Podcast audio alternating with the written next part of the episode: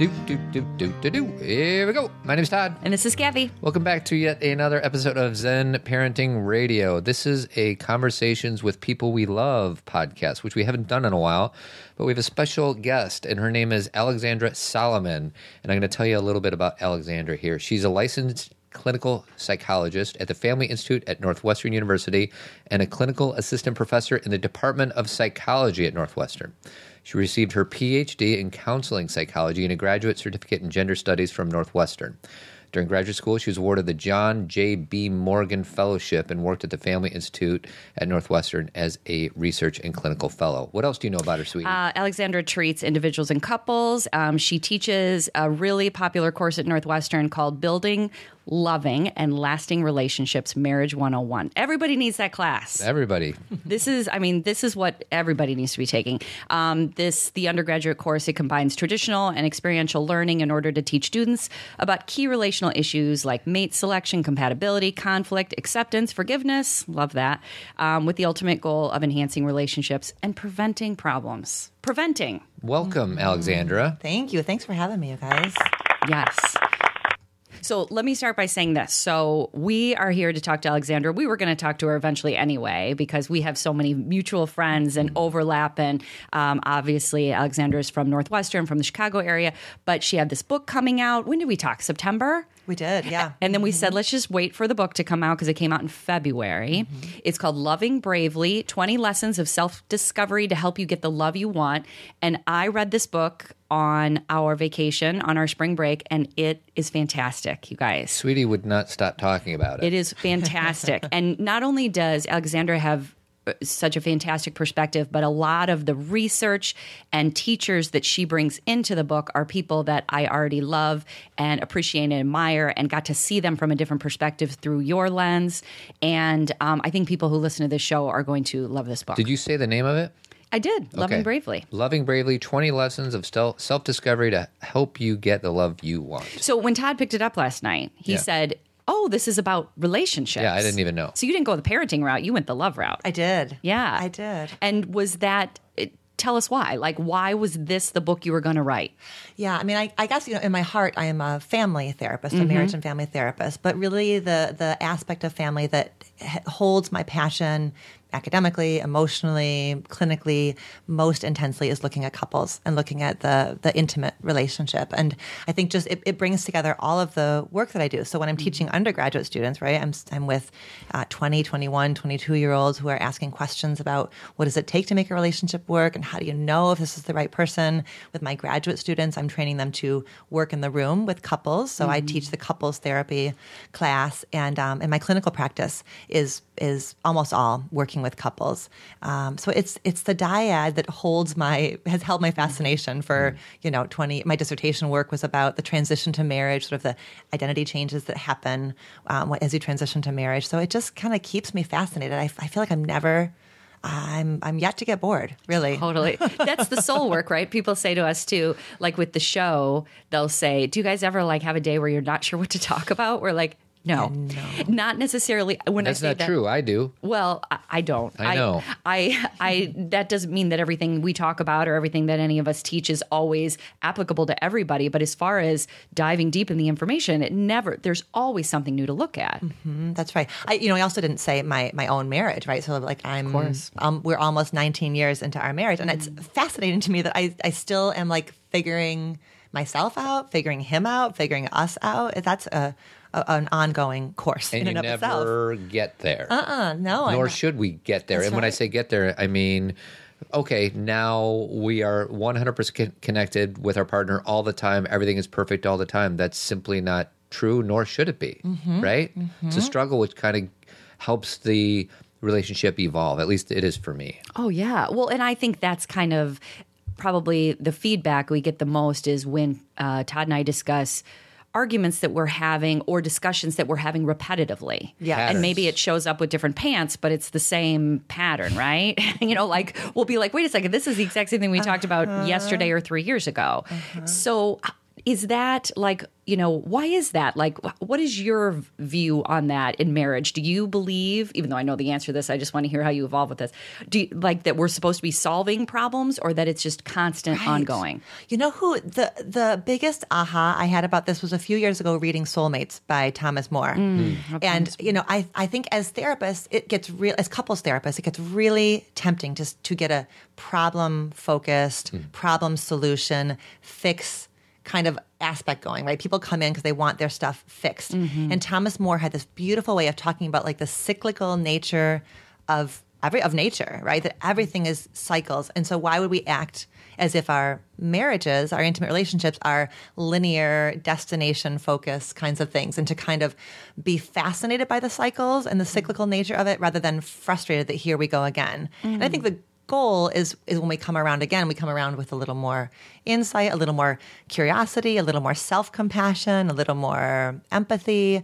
But I know I feel real sure that Todd and I, my Todd mm-hmm. and I will be kind of going through the same stuff when we're 75, you know, and mm-hmm. just different, wearing different, like you said, different pants. And I feel like I'm more humble with that. I'm more humored by it mm-hmm. than I used to be. You know, I think I've sort of surrendered to to that cyclical nature of it. But um, Yeah. that's a that's a that's a paradigm shift, right? I think we're used to. I think especially as Americans, Yes. problem solving, fix it, like roll up your sleeves and fix it, get it done. I will never be that way again. I will never do that. I've Over. cast that aside. Over, done. Now I'm this healed person. Yeah, even right. even that relationship I've created with that word healed. Um, I used to use it a lot. Or this is something I'm healing. Or this is a place that you know this needs to be healed, as if there's a conclusion. When really healing is just the nature of the word. It's not an end. Mm-hmm. It's like an opening. It's like this is something I'm going to look at and be aware of. You know what I say all the time now? Something I got from you guys at Zen Parenting this past year was I, I don't know if it was an image you use or something you guys said in in part of your presentation was that idea of pain needs to be held, mm. not healed. That's that Toddie's, just like yeah. was like a lightning bolt for me, and I have used it so many times and and uh, credited you when I do. Mm. But that idea of holding holding pain, just mm-hmm. staying present with pain instead of I have to heal it. I mean, I have clients and students who who take a really surgical approach. Like I have to just get rid of this. Like help me cut this out, get rid of this, make it never. And the word heal, that that's what the word means is to get past and to be held. Uh, that was a Jeff Foster quote that I shared.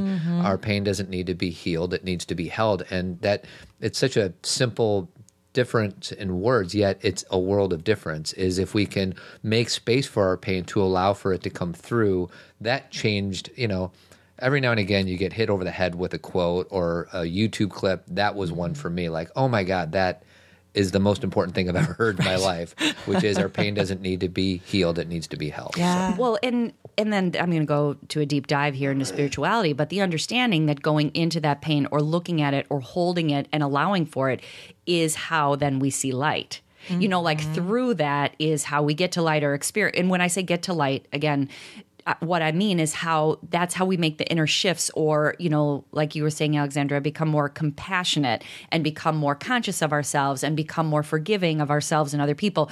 If we skip over it, we were just having this conversation last night, Todd, about skipping over pain. Yeah, that was, I was listening to a podcast with uh, Tippett, Krista. Uh, Kristen, Oh, yeah, yeah. on being. and she interviewed um, Richard Rohr, and he talked about uh, what were the three words? It was order, uh, disorder, and reorder. And order is the way you think you things, the way you think things should be, and disorder is when things get messed up, and reorder is when you learn from it. And he, what he, what Richard Rohr was saying is, what a lot of us try to do is we try to skip over from order to reorder without experiencing the disorder. And that was another metaphor idea that I loved. I love that. You know, I had a, I had, um, I have office hours. I'm teaching my undergraduate class right now. It's a spring quarter class, and I had a young woman come to office hours, and she said, like, I'm struggling with your book. I, you know, I'm the, each of the 20 lessons has some exercises at the end, some journaling or some reflection, and she was working on a um, journal entry, and something came through for her about a current sort of a current stressor she's dealing with in her friendship group and it linked to something she experienced as a third grader. And she was triggered you know she was stirred by it. And she's like what do i do? Like how do i make that stop? Hmm. And i you know i tried really hard to not smile because when somebody right if Yeah. someone's in pain it's not appropriate to smile. But i was just like i so trust her journey. I so trust that that connection can happen and can just open her more to herself. And what she did, which I thought was so beautiful, she had gotten sort of, you know, teary and she turned to her boyfriend and she shared with her boyfriend the story of the hmm. eight year old girl that she was and what had happened to her and how what's hmm. happening today kind of you know, is tied to it. And her boyfriend just sat with her, held hmm. her, you know, held her and just kind of like bore witness to it. And that's that order, disorder, reorder. So I have every confidence that she and her partner, frankly, kind of came through that chapter of sadness with a greater understanding of who she is, who they are together, who he can be to her and for her and with her. But I but I get it. I mean, she was like, it's kind of it's scary. Messy. It's It's messy. uncomfortable. It's messy, right? Painful. She, mm-hmm. yeah, this is not typically how she, as a learner, right? She likes to kind of learn and master, and and that kind of being emotionally stirred is well, it's not comfortable. Well, this is not comfortable. the, the word messy is interesting. I was at yoga last week, and uh, Sean, my teacher, he, you know, namaste means the light and the good in me sees the light and the good in you. And he was quoting somebody else's blog or article, and he said, instead of light, say mess, the messiness. The messiness in me sees the messiness in you. And I thought that was interesting because we so want to be removed from the messiness. And that's what the disorder box is that Richard Rohr was talking about. Exactly. And then, you know, to to dive into that, you know, darkness light thing is what they just created in that scenario that you just talked about was intimacy. To me, that's mm-hmm. intimacy. She basically said, "I'm going to show you something of mine, and it. I'm uncomfortable with it. I don't know what to do with it, but I'm going to say it." And he sat there and witnessed it and listened to it and said, and maybe not even with words, but "I love you still," or "Love you more," or whatever it may be. And that's what I think intimacy is. So whenever you know, and obviously intimacy can be connected to sexuality and everything, but I sometimes think we focus it way too much on sexuality, and we forget that that vulnerable piece. How old were these kids? oh, she's uh, they're 22. See, they're light years 22. I mean, ahead of where most 22 year old. Because I could speak as a Mm-hmm. guy. I remember I had a girlfriend in college and she shared something kind of messy.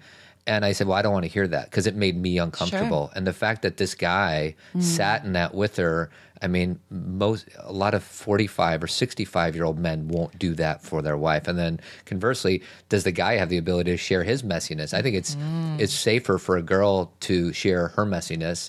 But our culture tells us, no, guys, you can't be mes- messy. You have to have it all together. And so, anyways, I think that's awesome. That's right. I mean, I, I think about how many, you know, it, it is, I think that that process is really gendered. And I feel like so much of what I do when I'm working with a heterosexual couple is supporting him, just trusting that she doesn't need an answer. She doesn't need a mm-hmm. fix. She doesn't need you to make her pain stop. Yeah. She needs to feel like she can kind of bump up against you and that you will stay near her.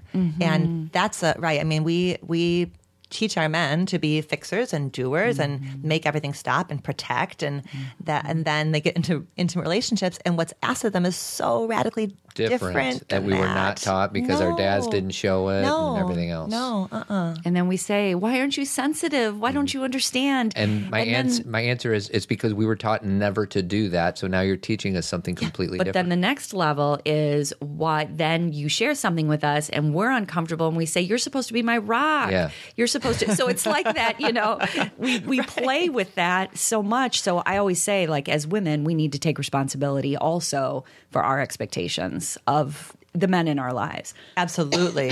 Absolutely. Well, and that's something that uh, every child needs to hear growing up in the school system, but instead we teach them what the surface area of the formula for a surface area of a triangle or something like that. Totally. Uh-huh. Or Totally. whatever. Uh-huh. Um, uh-huh. So I want to get to because I don't want to get too far away from. There's like I have like a million questions in my head. You know, talking about your students and that story you just shared. So at the beginning of your book, you talk about how our I actually the past comes with us, mm-hmm. right?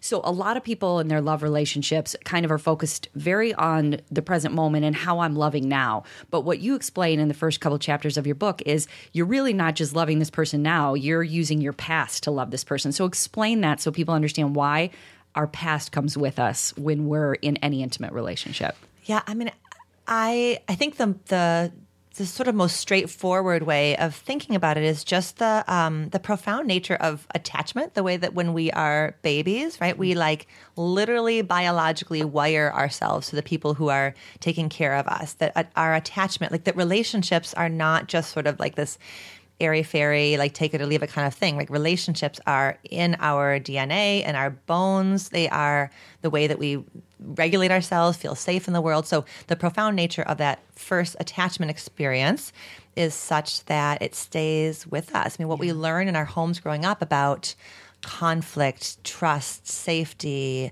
vulnerability, difference, all of those kind of early lessons.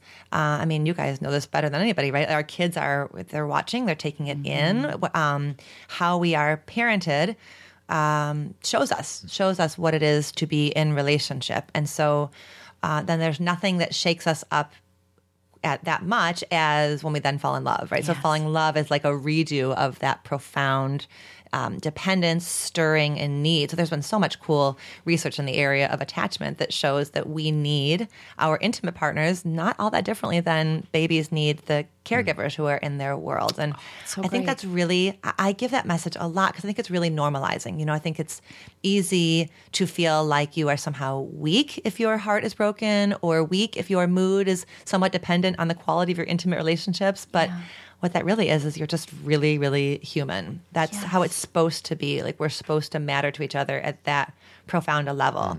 So to me, the goal isn't to make it stop being like that, but it is to have the wisdom to understand that um, the way I experience you is always shaped by my past. I'm never going to escape that. I can like figure out how to work with it. I can prevent knee jerk reactions. I can be mindful and curious, reflective, mm-hmm. but I'm not going to stop responding to you because those early templates are just real profound. cellular memory. Well, I always I love that. You know, it's like that we you know Todd and I always say or he and again this is what happens over the course of many years of you know relationship is I will have a first impulse or maybe say the fir- have a reactive response um, and I can actually say right after I say it you know that's just my first response Right. like you know I and always your first response is fear. yes I because my For example, I'm going to let my buddy borrow our car. and I will say oh no let's not do that Right. And then I'll say, okay, wait, now explain to me what's going on. Right. And so and now he's aware of that because that's been talked about so often that now he, he doesn't react to my first response and vice versa. Sure. Because, you know, anything that's regarding money, God bless you, the first response is Fear. Yeah. He looks at me kind of like, we're not spending money, are we? So then he'll say, okay, now explain to me. Love it. I Why, love right? it. Mm-hmm. So, you know, it's, the, you know, that cellular memory of, as you said, we're going to come from that place first. Well, and what's tricky is, you know, growing up, we were given baggage by our parents and also been given really wonderful gifts from our parents. And mm-hmm. I think uh, when I heard what you were talking about regarding understanding their past, what's tricky is the baggage is what I think are the triggers. So, like when I bring my baggage to you, um, hopefully you're in a good place to be able to receive that baggage and help me True. process. The worst is when I'm bringing my baggage to your baggage, and that's when things get really Yeah, messy, yeah, right? yeah, yeah. And hope, and that happens from time to time, but usually one of the two of us are not triggering each other. You know, the, and again, t- total deep dive into a new conversation, but what is it? Because you are doing so much, you know, you're working with couples in mm-hmm. therapy. So, what do you think is the thread that's running through the majority of the couples you're seeing? Like, is it lack of self awareness? Is it that that it's constant triggering without pausing? Um, you talk about pausing in your book, the necessity of actually pausing before responding. Um, what is the do you is there one thread, or what are you seeing? the to like the the the grossest cut I could make of my caseload, like the kind of biggest dividing line to me, are couples who get stuck in that finger pointing stance, who mm-hmm. who come into therapy like literally believing that that you know partner A literally believes that partner A and I are going to work together to fix partner B, mm-hmm. and partner B believes that partner B and I are going to work together to fix partner A, and that's a really that's a deeply held like it feel like it is literally the pair of glasses, right? It just is what feels like capital T truth capital R reality. Mm-hmm. And so I I can be real empathic with that as I soften it and as I watch the sort of like pale on their face like oh seriously? Like you me too. me too? Yeah, yeah. because it's always a dance right? It's always a dance. It's mm-hmm. always my stuff plus your stuff equals our stuff. Mm-hmm. Always always always. And so when couples can make that paradigm shift like you're saying the my triggers and your and our triggers always i mean just because that's how the universe works like in a couple system our triggers are always um, sort of the yin to the yang like they're always sort of lock and key they always fit together. The more the more i pursue the more you withdraw the more i'm afraid the more you get rigid whatever those things are they really fit together in a way that can get polarizing and um, so it's kind of like to me that the, the line in the sand is how willing are you to start to hold up that mirror, even though it's scary, even though it's hard, even though it doesn't fit with the way you have viewed the world for so many years. I mean, for women, it's all about, right? Like women have been told from day one that they are, they own the corner on the market of intimacy. So of course she's going to come in if she's married to a man and believe that of course what we're going to do is work together, two gals fixing the guy. totally. And that they have been fed you know we always talk about every age we've ever been still lives inside of us.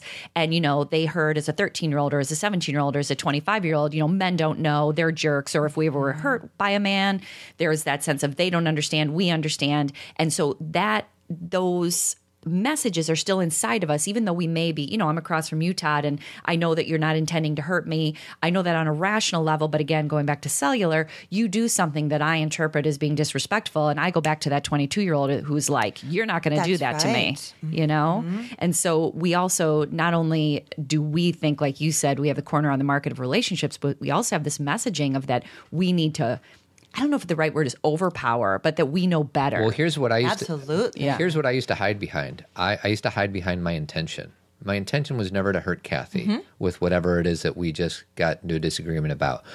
But then I had somebody come into my life and say, forget about intention. What's the impact? So the impact of my actions are really what I try to focus on now versus my intention. Because my focus is I love my wife. I never want to hurt her. So then I'm not at fault because my intention was always pure. Yes. But if the impact makes her feel less than because I'm looking at my phone while trying to listen to her and it makes her feel less than, then I got to take ownership over it. And, you know, kind of like what you said, is everybody's always pointing their finger at the other one. It's really all about what we've talked about on this podcast for six years, which is this is all about your own crap. This is about my crap. And it's just safer to point at the other person instead of look in the mirror. Well, and that's something that you talk about in your book that Todd and I both picked up on the asymmetrical revitalization. Okay. And I, this is probably the most common question um, that we get is what do you do if one partner is willing to look at themselves and the other is not interested? So, Alexandra, what do we do? That's, that's an impossible question to answer, and I can't wait to hear you try. I know. well, I, ca- I would love to hear what you guys say about it because I get that question all the time Yes. as well. Or I get the how do I right? So, uh, so one of them has the book, right? How do I get? It's usually a him. Yeah. How do I get him to read this? You know, it's really we we can't ever. I mean, we know as as parents, we're like doomed the moment we start talking about how do we get our kids to da da da da. You know. So, Totally. but we're more than willing. With women, especially with men, are more than willing to do that. How do I get him to? I, it's. I mean, it's such a both and because. I do think the nature of masculinity and, and how we culturally condition men is is that in the crucible of an intimate relationship with a woman tends to be, or I'm sure with a man as well, tends to be a space where he for the first time starts to peel back his layers and feels safe enough to do that. So I get that um, it's unfair to punish him for not being an awakened man and for awakening through the intimate relationship. So I think I think that that men especially ought to have credit for being willing to listen, be open and curious, and not be punished for not coming in with a super duper set of self reflective skills, unless they were raised in a family that really valued that. I don't know how else he would get it because by and large, the messages we give to men are not Totally. real. It's very like you know always be on top, zero sum, like never let it stick to you, don't cry. You know those messages don't really foster intimacy. Totally. So there's that's a piece of it, I think. Well, my answer Yeah, tell me is, yours. um, and it's more objective and more, you know, goal oriented or whatever. But because you know, whenever Cathy and I talk to a group, most of them are usually moms, and they always say to me afterwards, "God, I wish my husband were here to hear Mm-hmm. this" or something like that. And my thing is, we have to. There's levels of relationship um, that I use. Uh, level one is the two year old who is always about me. It's the me. It's about my needs. The level two is transactional. Like I will do for you, Cathy, and you do something back for me. That's the transactional. And level three is when you're giving for the sake of giving without having anything in return. Like it's complete. It's a completely self-less uh, love, love, act. yeah. And if one partner can do that for 90 days, which is a, an almost an impossibility. But if you can do it and then there's still no shift, then you need to look at things. But don't even think about separation or divorces until you own the fact that you're going to give without getting anything in return for 90 days. And if you could hmm. do that, then maybe you have a difficult discussion. I think what we do as a society is like, oh, this sucks. This is hard. I think I might have to get separated. So, what does Alexandra do when she's got a couple though in front of her? Who's going to do that, or are they both going to do that? I don't know. I don't work with couples. I only work with guys. So I don't have an answer to that. He's like, I get to just focus on one. Yeah, I don't know. I don't know. You know, I mean, Work with them individually. Yeah. I don't know. Well, it also, I think, right. Well, I mean, this is like the easy answer. It starts, it starts young. It starts by like, so when I've got, you know, 20 year old guys in my undergraduate class, I mean, I have, the class is probably a third men. Yeah. That's cool. Yeah. Right. That's great. Oh, Like it's those guys are getting, those guys are getting that message so early in their lives. So, so much of it comes, comes that way.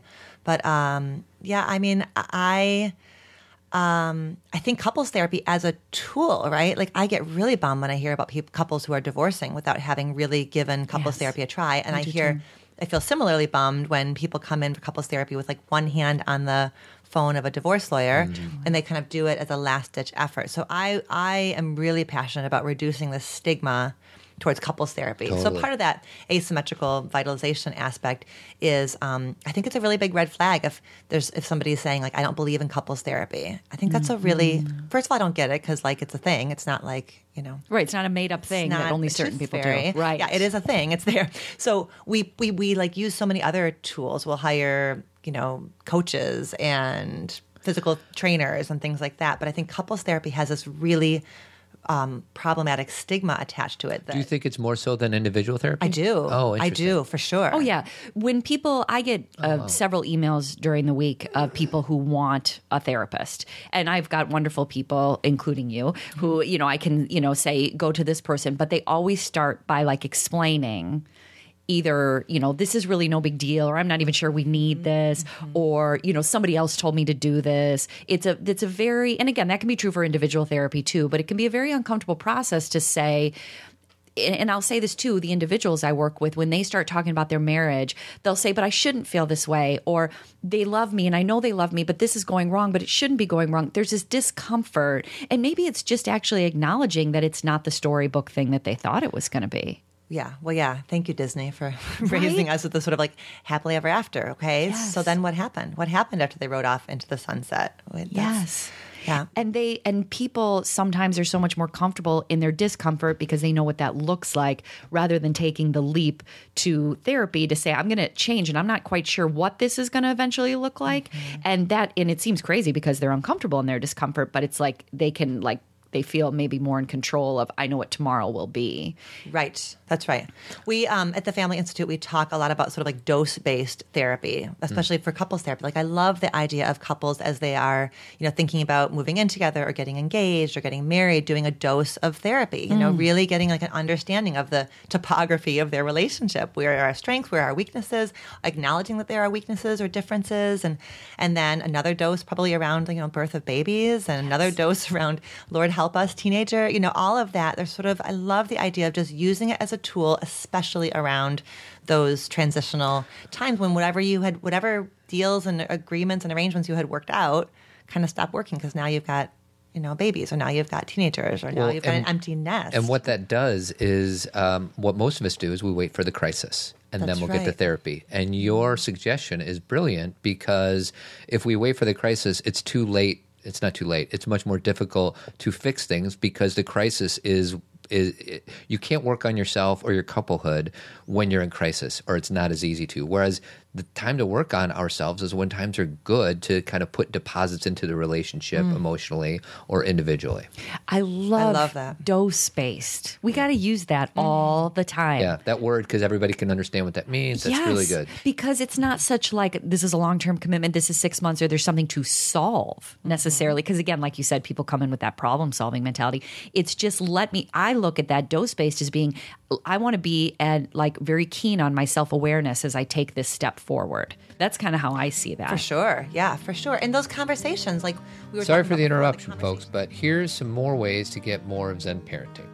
Number one, you can join us for what's called Zen Talks. It's a subscription that offers three video podcasts a month. Join us live and we'll answer some questions. And if you can't join us, we'll email you the video recording. It's like three extra podcasts a month. Go to zenparentingradio.com and click events to subscribe. Number two, I coach guys. It's my business called Coaching for Guys, helping you get from point A, where you are, to point B, where you want to go. We'll come up with a roadmap to get there together. We can meet face to face through a phone call or Skype. First session's free. Go to toddadamscoaching.com for more information. Number three, Cathy offers individual sessions for women in Chicagoland. She focuses on women's self awareness, marriage, and parenting, and she also works with therapists and coaches who want support or supervision with their existing practice. Number four, March 2nd and 3rd of 2018, it's our Zen Parenting Conference. We'll be announcing speakers and opening up early bird ticket sales this summer. Zen Parenting Conference is always great, but this year it will be spectacular. We have fantastic speakers, and we once again will be bringing together parents, teachers, authors, bloggers, and teens. It's a great way to network and find your tribe. If you're interested in sponsoring our 2018 event, email me at todd at zenparentingradio.com.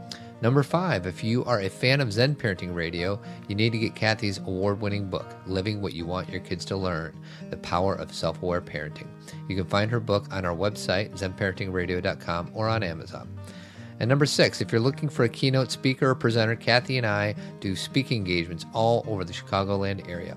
We'll focus on self awareness, mindfulness, compassion, marriage, parenting, and how to live a more conscious life. Go to zenparentingradio.com to see all of our upcoming events, and thanks so much for listening. If you love the show, share it with a friend, like our Facebook or Instagram, or write a review on iTunes. We appreciate you and we are thankful for your support. And now, on with the show. Keen on my self awareness as I take this step forward. That's kind of how I see that. For sure. Yeah, for sure. And those conversations, like we were talking about before, the conversations that go round and round and round, that's a really good little red flag or cue that it's time to maybe have that conversation with a third person who's literally trained Yes. to listen in a particular way to understand your view plus the other person's view and how that's kind of interacting, right? I mean, that's a specific kind of training. What's interesting is a dose paced therapy is sounds like such a good idea, but sometimes you're trying to convince that to a couple who aren't even going on dates with each other. Do you know what I mean? They're like, oh, we're too busy with the kids. I'll ask a guy, I'm having problems with my marriage. Oh, when was the last time you went on a date? Uh, well, we went out with another couple about five weeks ago. I'm like, dude, no kidding you're struggling connecting with your wife because you're not even going on a date with this woman who you married. And the kids are just the ultimate distraction because we got to give everything to our kids. I'm like forget about your kids for a night and, and, and engage with your spouse Now, I this is just coming into my head because we keep talking about um, heterosexual couples. Like you are obviously, as being a therapist, as long as you have, you work with gay and lesbian couples as well. Yes, and do you find that the issues are pretty much the same? I mean, obviously genders are the same, so they're not they're going to have similar backgrounds. But are you finding that it's it's similar? is it the masculine feminine Yeah. tug, uh, push pull within a same-sex couple or no Well, I mean, I think it's a yes and no. I Okay. think there are ways that same sex couples have busted open Mm-hmm. certain paradigms, anyways, right? They don't have the kind of easy go to role book that heterosexual Yeah. couples have, like sort of for better and for worse. We're talking today about the you know the worst, the ways that sort of our gender socialization becomes a trap. Yes. Um, I think you know the thing that really becomes different and unique about being a same-sex couple is the degree of support you have, and how it's such a reminder to me um, how much our marriages or our intimate relationships are um, deeply like personal, just between the two of us, but also they're embedded in our networks. And the degree to which we have support from our networks, like a, a sort of our tribe cheering for us, that makes a big difference. So a, a gay couple or lesbian couple who doesn't have the support of their family um, you know that's a unique set of challenges. And, um, and so then the work becomes kind of how to how to help them be in a con- how to support them being in a context where they can really be affirmed. Because if your if your if your love isn't being affirmed it's really hard to stay in there. Just the two of you. You know, It really is. It feels like the two of you against the world. Right. Then kind of like we have to make this work between us. And if we have any issue, then we're letting down everybody. You know, we're letting down our community or we're we're actually saying that the other people what everybody said about it was, us was true. Or even though those things are not true inherently, that's I'm sure the belief system absolutely right. It feels like a tremendous burden. burden. Yeah. Well, because I'm even thinking about um, in you know when there are people around you, like obviously Todd and I, we've been married for 15 years. You were just saying you've been married for 19, Almost years, 19, Alexandra. going Um, and we over time there's been couples around us who have divorced right and when they have been people that we're really close to or a couple friends that we you know associated with or spend time with it's been devastating for us too where we you know have been really good about having conversations about not about them and what they did wrong but what happened overall so we can continue to have those conversations. So just like you said about a tribe sometimes even things that you think have nothing to do with you do affect you. There's ripples when people around you divorce or have problems don't you think? Absolutely. That was making me think about um, in a little less than a month, I'm going to go to do this um, like weekend summit in Vancouver. It's called the Masters of the Universe Summit, and there's just different speakers all weekend long. that's so cool. One of the things I'm going to do is with a, a former, she was a student of mine, at um, marriage and family therapy graduate student of mine, and now she's a professional in New York. And we're going to work together with a real live couple and bring them up on stage in front of you know the audience of 200 and do work with them. And that idea of the way in which we kind of anchor our own experience off of the couples we see around us and how watching somebody else do their work, watching a friends go through a divorce, or watching um, just sort of when we bear when we see somebody else's love, it kind of is like holding up mirrors and pulls out threads for us that then we can engage with within ourselves, even if it's not us. There's there are you know you know pretty universal themes when it comes to love and intimacy and relationship. there is people say that all the time like well you're going to pull one couple up on stage. That's just helping them and absolutely not. Everybody is viewing that as you said through their own lens and having their experience and there'll be discomfort. You know people they'll be like oh you know that sounds like me or that looks like me and that mm-hmm. and it's an opportunity for everybody to have an awakening or an mm-hmm. awareness um, I wanted to ask again because you're talking about your student that you're going to meet with at this, you know, summit. We talked right before we, you know, turned the microphones on about hookup culture because this is you are working with college students, you are working with people who are in their 20s or younger, or a little older who are having experiences with relationships but not necessarily commitment yet. Mm-hmm. So, you know, Todd and I went to college together. There was a hookup culture there. Of course, it's, I said that's what college is, is a hookup culture. yet it's got to be different now with social networking, right? So what's different now, Alexandra? Yeah, I mean this is a this is a big a big Yeah. topic. I spend a lot of time. So I usually tell I usually start by talking with young people about this by saying that they did not coin the term hooking up, right? Like we coined it back in the day. Though Ours. Um, we were listening to Pearl Jam, and I was I know I was wearing my father's plaid flannel shirts because that was the look then. but they've taken it to a new level, and there's a couple of things that I think the biggest things I think are different. First of all, uh, young adults are getting married later than any generation before. There's been a really big increase in um, in the age of entry into marriage. So it's like 29 for men and 27 for women, even higher with um, sort of higher levels of education. So there's literally just a problem that needs solving, which is what do you do between the ages of sort of sexual maturity and saying I do. You know, most of the most adults, most young adults will end up getting married. The marriage rate is lower, but especially for college bound, college educated folks, um, you know, the marriage rate is as high as it's ever been. So they will get married, but they've got to figure out how to fill that time. Um, and there's a heavy, at least the, young adults that I work with, there's just a heavy focus on on doing. They've been, you know, trained since they were little to be successful and ambitious, and so there's just a problem of like, if I'm heading off to, you know, Rome after graduation, and you're heading off here after graduation, I've got two master's degrees I have to get, and there's just a lot to get done. It feels like an inconvenience or an impediment to fall in love. So I think those are pieces of it. There's, um, I think, something deeper about uh, fear of vulnerability, fear of getting brokenhearted, and so separating out sex from emotional vulnerability, I think feels tempting. I, sh- I sure get that. I sure get that. That's mm-hmm. you know worrisome or frightening to think about getting your heart broken. Um, and then the other piece I would just throw in there is um, there's a real difference in alcohol use on campuses now. So Interesting. when we went, so there's no, it's not like there are more students drinking than when we went to college, but students are drinking more.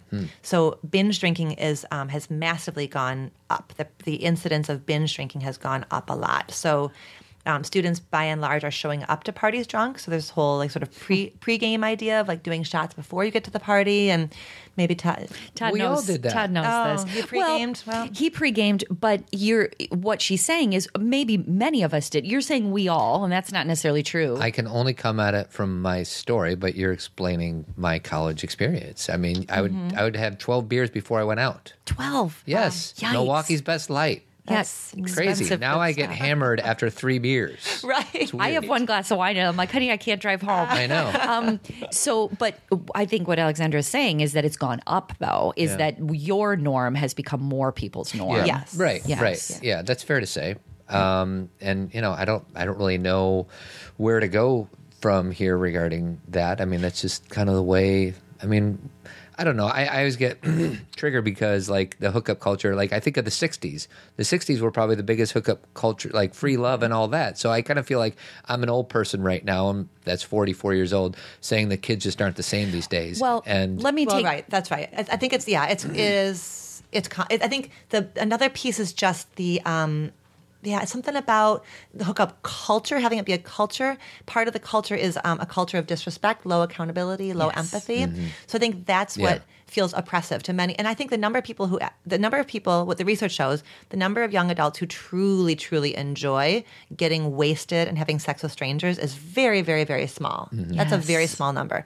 But what, but it, but the culture aspect of it is it feels like that's the norm. It feels like I should be able to do that. And so then it feels like I'm failing at hookup culture if I it. can't do that. So that's a message that I try to give over and over again. Is actually what the data shows is not that that script, that sexual script, is not really the truest alignment for the vast majority of people. So mm-hmm. we got to talk about what, what to do instead. and that's what you know when you just said i'm not sure where to go from here i in alexandra's book i took something that i've been saying to a lot of people lately which is this whole concept and again like she said of hookup culture. Yes it's been around but that it's been normalized is that kids feel it's a setup is what you say in your book. It's a physical it's a biological setup because we have this experience where we're like oh i'm going to separate sex from emotion. I'm just going to have sex for the physical pleasure of it.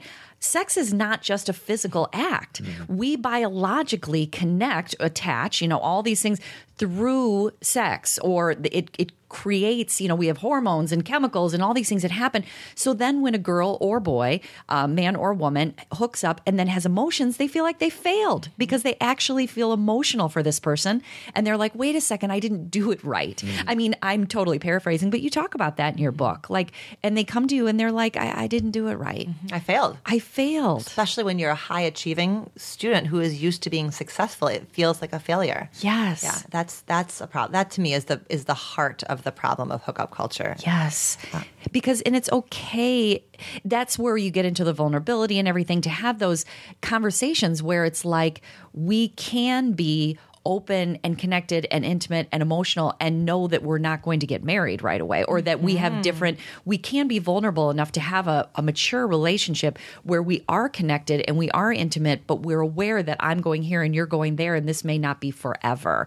But again, maybe I am like completely so 45 years old that I'm forgetting how difficult that is. yeah, I mean, no one's going to say it's not difficult, but there's, you know, the, the piece about technology I think fits in here as well is that we're, we, all of us, whether you're 45 or 20, we, we're getting very used to doing the business of relationship screen to screen. And so I think Yes. that that becomes like a self perpetuating cycle where the harder it is to say, listen, I really enjoy spending time with you, but I can't make this kind of commitment. If I can't say that to your face and I hide out behind my phone, it becomes a cycle where I feel less accountable to you. It's harder to be kind to you. And so I actually tomorrow I'll do the lecture with the undergraduate students about like sort of the dating skills. One of the assignments in my course is they need to go on a date. They need to like pull off a full date. I love it. I would have failed that class.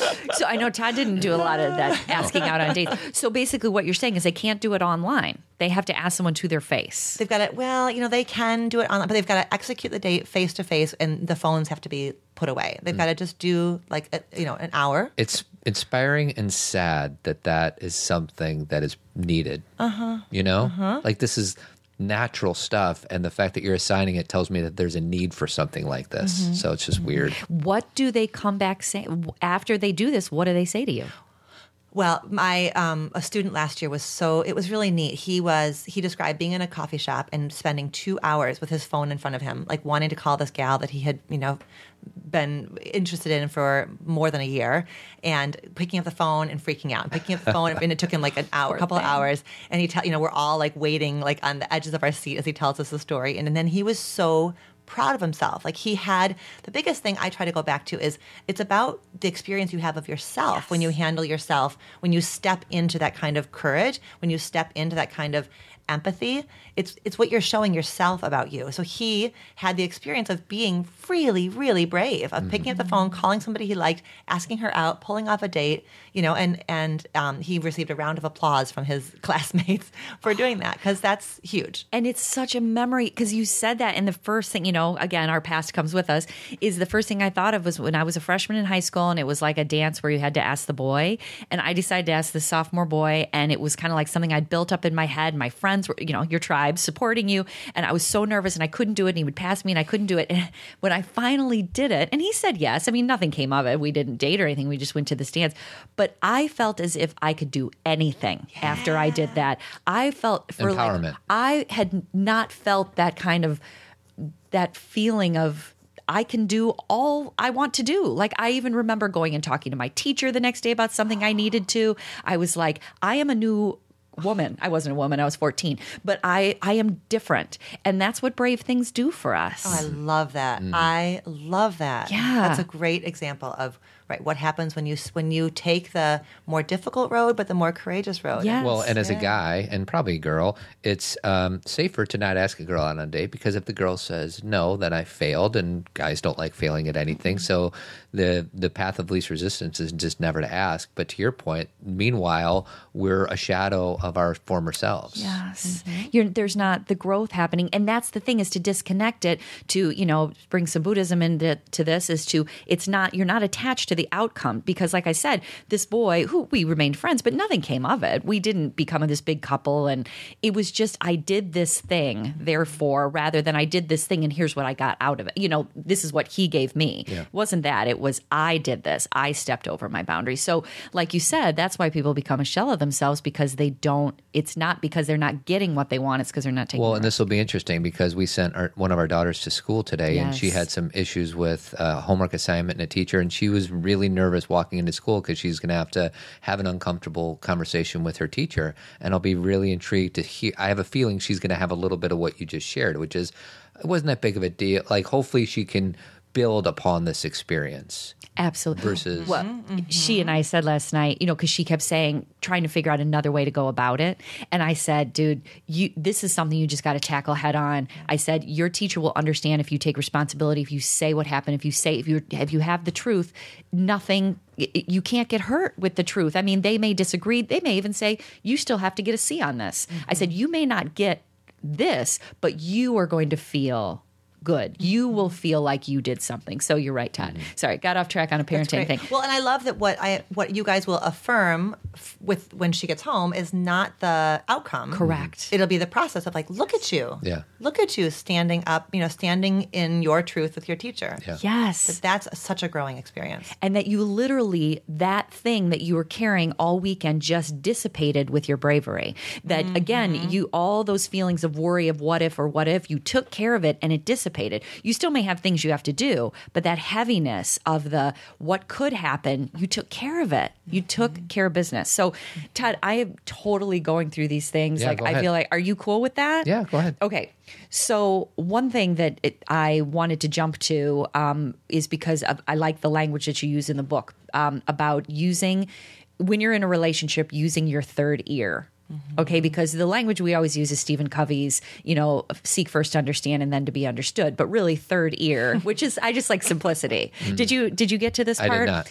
It's really about it's what I just said. Seek first to understand, then to be understood. That in a relationship, if we really want to deepen or have that, you know, I guess it's a self awareness thing. We have to explain what third ear means. Yeah, it really is that listening. It, it is.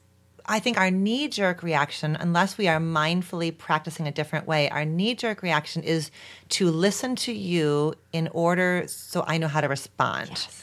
I'm listening to you so that I know how to respond versus listening with our third ear is really like just stepping into a curious hmm. space where we don't know. It's that, it's like, you know, it's that sort of like being, the more we can be uncomfortable, the more we can be comfortable with not knowing hmm. The greater intimacy we create with our romantic partners. And so if I just take the risk of listening to you just to better understand you, it's a little scary because I don't know what's going to happen next and I don't have my response prepared and I'm not I don't my, my argument is not particularly sharp then, but but can I trust? What would it be like to trust that listening to you is actually going to probably be the solution to the Well- problem? You know, the va- there's um, John Gottman's research shows that right the vast majority of fights that couples have don't have a solution. It's like some like 69%. There isn't a solution or an answer. It's just the fight is because both people feel um, too misunderstood to try to understand, you know? Totally. It's it they're just um you guys can't see me, but you know, I'm just like putting my fists up against each other. It's just they're they're knocking into each other over and over and over again rather than taking a different route. You know, it's kind of like I get a visual of we just, you know, go head first into each other instead of try sidestep and try and do something different than what we would have done before. It's that definition of an insanity. We keep doing the same thing thinking a different result will occur and it can't. Well, and a lot of people say, "Well, I'll do that," but they won't do that. So then all of a sudden you're back into the if to the transactional relationship. Like you got to do it even if your partner's not going to do it. Right. Because what you're trying to do is role model what it is that you're trying hoping to cultivate. For example, there's been many moments in our marriage where I'm not pulling my weight or I'm zoned out or I'm traveling too much and instead of you saying to me, "Hey, you're traveling too much, you're doing this," you would do things like thank me for taking out the garbage. Mm-hmm. You would make a shift mm. and that kind of put my it, it gave me the permission to put my shield down and to truly kind of connect with you. Mm-hmm. But what that's really hard to do. That takes a lot of foresight that takes a lot of emotional intelligence. And the only way to do that is to be able to hear stories like that like it's available. You just gotta sometimes i liked your word i don't know if you said it cathy or you uh, alexandra but curiosity like when you're listening be curious. Another word i thought of is exploration like don't wait for your turn to talk. Truly explore by listening what it is that they're trying to say to you. It's re- it's such a powerful tool. It's really hard to stay triggered and in attack, blame, explain mode if the other guy has shifted to empathy. Mm. Totally. It's real hard to stay. You start feeling like a real jerk. You, know. So whoever has got their like nose above the water line just a tiny bit, right? Whoever gets to that place first, if that if one of if one person can shift to curiosity, like I, it sounds like you're feeling like this. You know, I, I can understand if I were in your shoes, I would feel like this. Whoever can do that first changes the whole dance. Mm-hmm. Totally. And that's so true with parenting too. That's exactly Oh, yeah. it is that mm-hmm. if if you come at your child and you want to win or you want to you're willing to fight with them and they come at you with their immature rationalization which it should be because they are right. young um, and you're going to fight back at that level and go back and forth then there's no shifting but if you as you said keep your nose above the water and say i'm going to be very clear who i am in this picture and that i have experience enough to not engage here. And but you don't do it in a um, a hoity way. Like you know I'm I'm not going to engage with you. But really like you said go the empathetic route. Kids transition they shift too. Kids are like oh I didn't see it that way. Like you almost watch them like engage a different part of their brain. When you it, when they'll fight with you if you want to fight. Like and and it's funny how quick. Like uh, just a quick story, Todd. The other night, I so wanted the girls to go to bed. I was so wanted the girls Yeah. to go to bed. I, it was so late. I was like, oh my god, everybody go to bed. And I'm not usually in that like automatic. It's usually a lot of talking and discussion and slow in our house. So it was interesting. I went, you know, I went down the hall and I was like, girls, get in bed, please get in bed. And JC, my 14 year old, um, was like. I am, you know, kind of. And I was like, oh, see, when I come after you that way, she's like, you know, exactly like she's like, ah. And I just realized how that, you know, again, I'm being repetitious about what we talk about in the show all the time. But when you bring that energy to your partner or to your children, they're going to toss it right back. Complementary behavior. They're like, you bring me that, I'm bringing it back. Here's uh, my advice for ourselves and for anybody listening. Um, if you find yourself butting your head up against the wall, whether it be fighting with your kids or fighting with your spouse or whatever it is, one piece of advice that I love to offer is do the opposite of what you think you should do. because what got you there is you keep doing the same thing over and over again. So instead of being catty or passive aggressive, do whatever that opposite is just uh, for the sake of exploration like let's just see if this might work but we are attracted to what's familiar and what's familiar is when you say this i say that and here we go again let's do this dance Yeah. uh, do the opposite We call it the George Costanza because Yeah. in Seinfeld, George decides one day that he's going to do the opposite and then of everything, falls into place beautifully. Exactly. Meets a beautiful woman. Yeah. he you know all these great things happen. So one thing i want to make sure we get to because i know i'm i don't know how we're doing with we're time, but 51 minutes in. Yeah. So um, is self-compassion and i wrote down because i'm such a big fan of that and it's when i say fan of it meaning i think it's the essence of most things. I mean obviously self-awareness is the thing i talk about the most but to even have self-awareness you have to have self-compassion. You have to be willing to like trust yourself and honor who you are and you in your book i think i'm taking this directly from you you said um, be on your own team oh that's so great thank you that for that what Be- does that mean well, well, I'll let Alexandra explain. Like I know what it means to me, but it's her words. Right. So be on your own team. Yeah, th- just self compassion, practicing self compassion, just being being for yourself. Like I, you know, I feel like so often, so often we'll take an emotion that we're feeling and very quickly meet it with a critical analysis of why that emotion is not appropriate in this situation. What if you're just on your own team and you're like, oh. Hello, sadness. Mm-hmm. I wonder why you're here, and let me sit with you for a little while. And doesn't mean you have to, you know, act on it or do anything about it or stay there forever.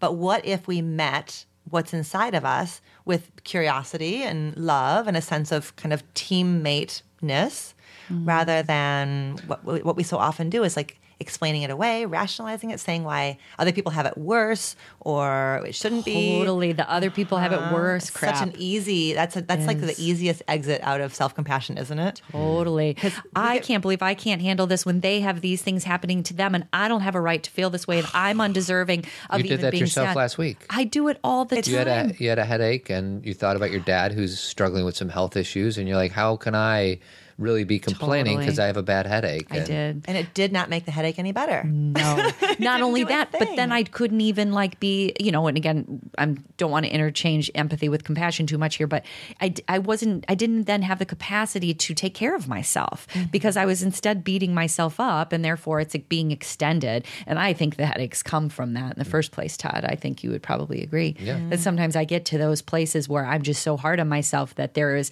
pain saying stop Right. you know that you i won't let you go this far anymore but i love um I love be on your own team because I think it's something that even though we've heard, you know, when we talk about self help or self awareness, it's something we talk about all the time, but we have to be reminded in different ways. Like I even realized uh, a couple weeks ago, I, I, I, I don't do this every single day, but I do um, meditate and afterwards I'll do a prayer that's pretty quick. And I think about all these people and I pray for them. And I realized I never included myself. And I, someone, I, one of my girls pointed it out to me because I was explaining to her what I did, and she's like, I think it was Sky, of course. She's like, and then you say something to yourself, and I was like, I don't, and that was a great awareness. That is a great awareness. Uh-huh. You know, let's and praying for yourself only means I'm on my own team. I, But what our ego says is you're not important enough. You don't deserve this. I mean, that's what that those are the some of the tricks uh, that our ego plays on us.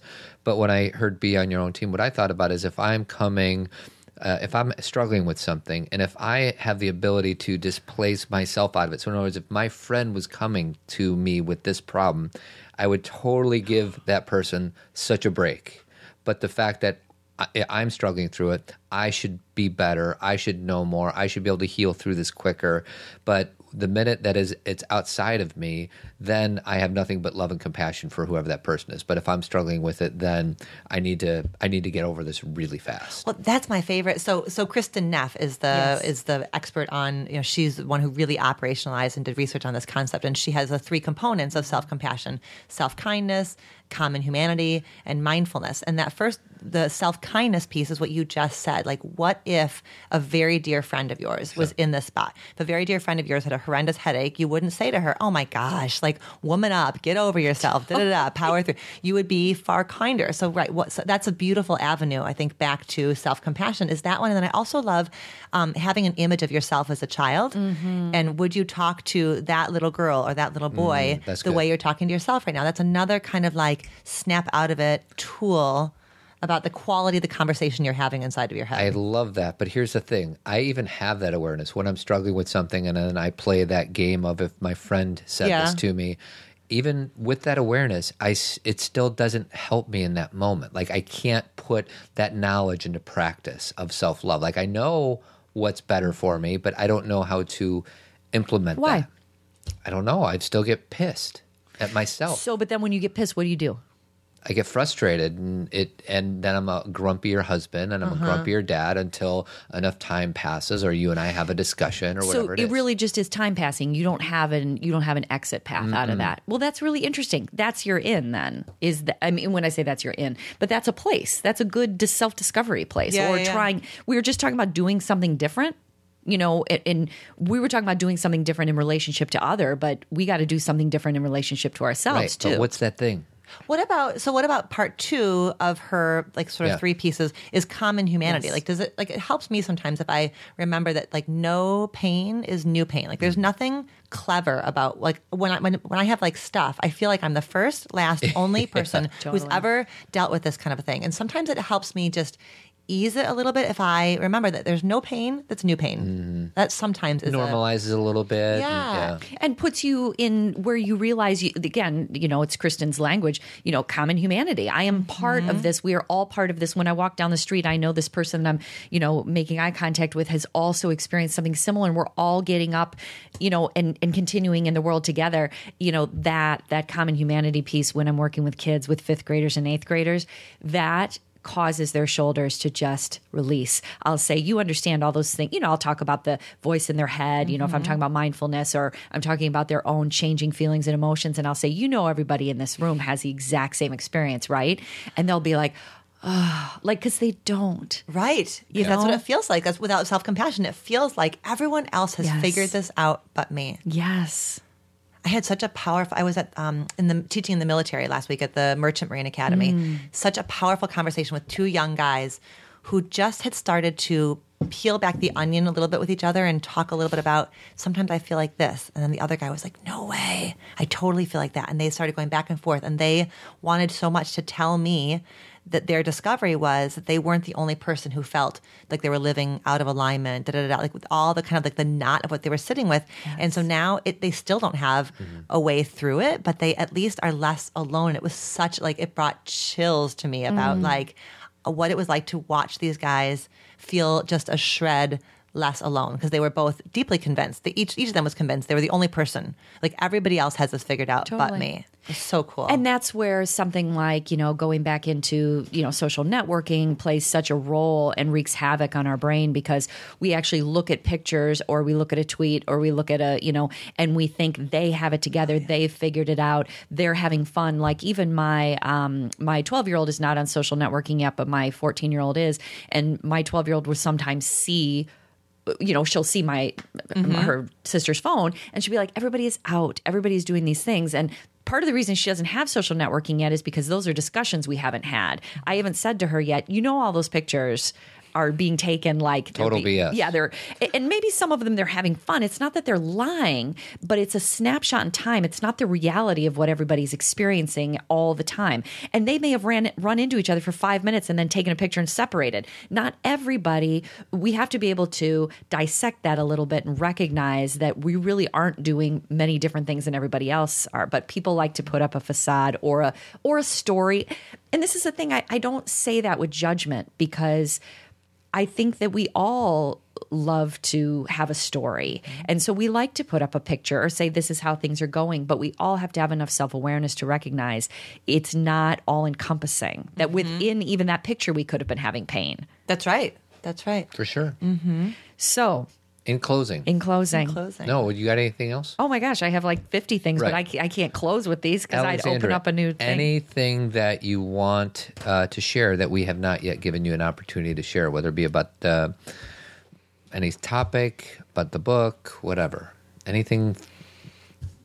Well, uh, I it, it's been really it has been um, it was a really integrative. Like I don't think that I knew going into the book writing process how integrating and how much self discovery I would do in the process of writing the book. So, um, you know, it's that's a really big piece of it for me. Is just what what the journey um, you know was like for me and. Um, so it's it's been a cool just a cool process to kind of write it and then to watch what it's doing in the world. It's been really fun to have conversations with people who have you know had different ahas and light bulbs about uh, about the work of the book. I've got a couple of um Yeah, you're speaking things- at uh, Multiversity. Yeah this is a cool That's kind of a big deal. we love this place, this multiversity. it's I, I call it the. West Coast of Omega. I mean, I'm I'm just making that up, but that's what it feels like. well the pro- my understanding is that the, the programmers there are from oh, omega they are. Oh, okay. There you go. So I think it is kind of a, a very similar intention. Yeah, so in January I'll head out there for a Loving Bravely weekend, a deep dive, experiential kind of uh, journey through the, you know, just through self awareness and how, and working on how we are showing up, how to bring our best self to our romantic relationships. And so is that for individuals or couples or both? it could be for anybody. It, it's, Nice. it's yeah, the, it's it's probably for individuals, um, but of any relationship status. So this is you know because it's self work, it kind of doesn't even matter whether there's somebody else and who they are. So it really is about growing and understanding and kind of reckoning with yourself in the service of love. nice. Mm-hmm. Um, do you have a website? Yeah, uh, dralexandrasolomon.com. Dr. D O C T O R or D R? Mm-hmm. No, just dr. dralexandrasolomon.com. We'll And- put that in the show notes too. yeah, and social media, Instagram, and Oh, yes. Facebook. Speaking of the very same social media, Yes, yes. Well, and, and it's so true even with people, you know, we talk about the kids, but it's so true in our age group too, is we'll look around on social media and be like, oh, all these people are doing Mm. this. But we then have the maturity and the self awareness, we hope, to recognize. We have the developed prefrontal cortex. We sweetie. do.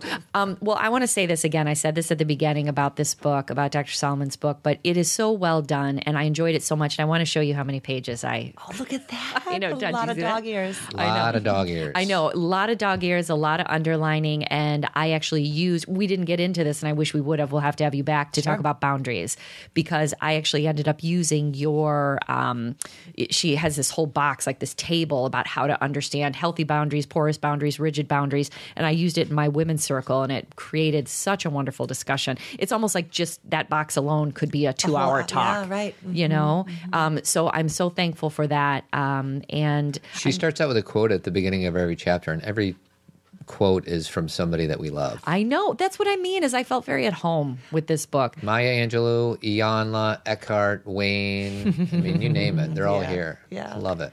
The Who's that? people. I love. Uh, yes, I love picking out those quotes. Me too. That was a fun part of it. Mhm. Well, and that's the thing is that now I have quotes from you.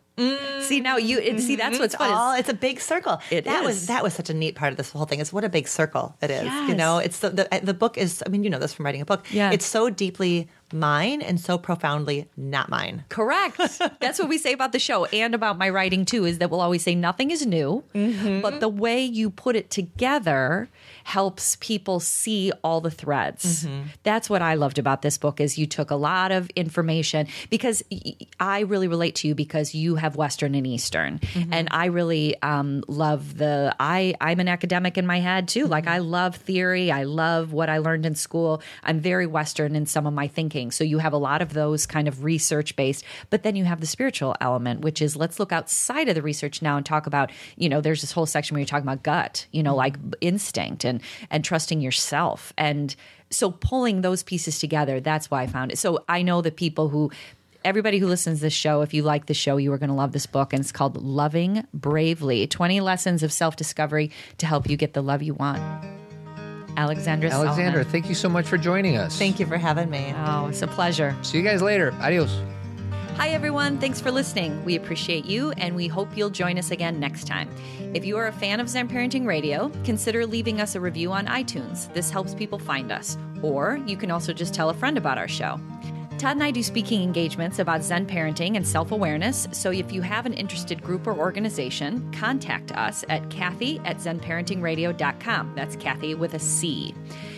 Hey, next year's Zen Parenting Conference is March 2nd and 3rd, 2018. If you want to know more about this or any of our upcoming events, go to zenparentingradio.com and click events.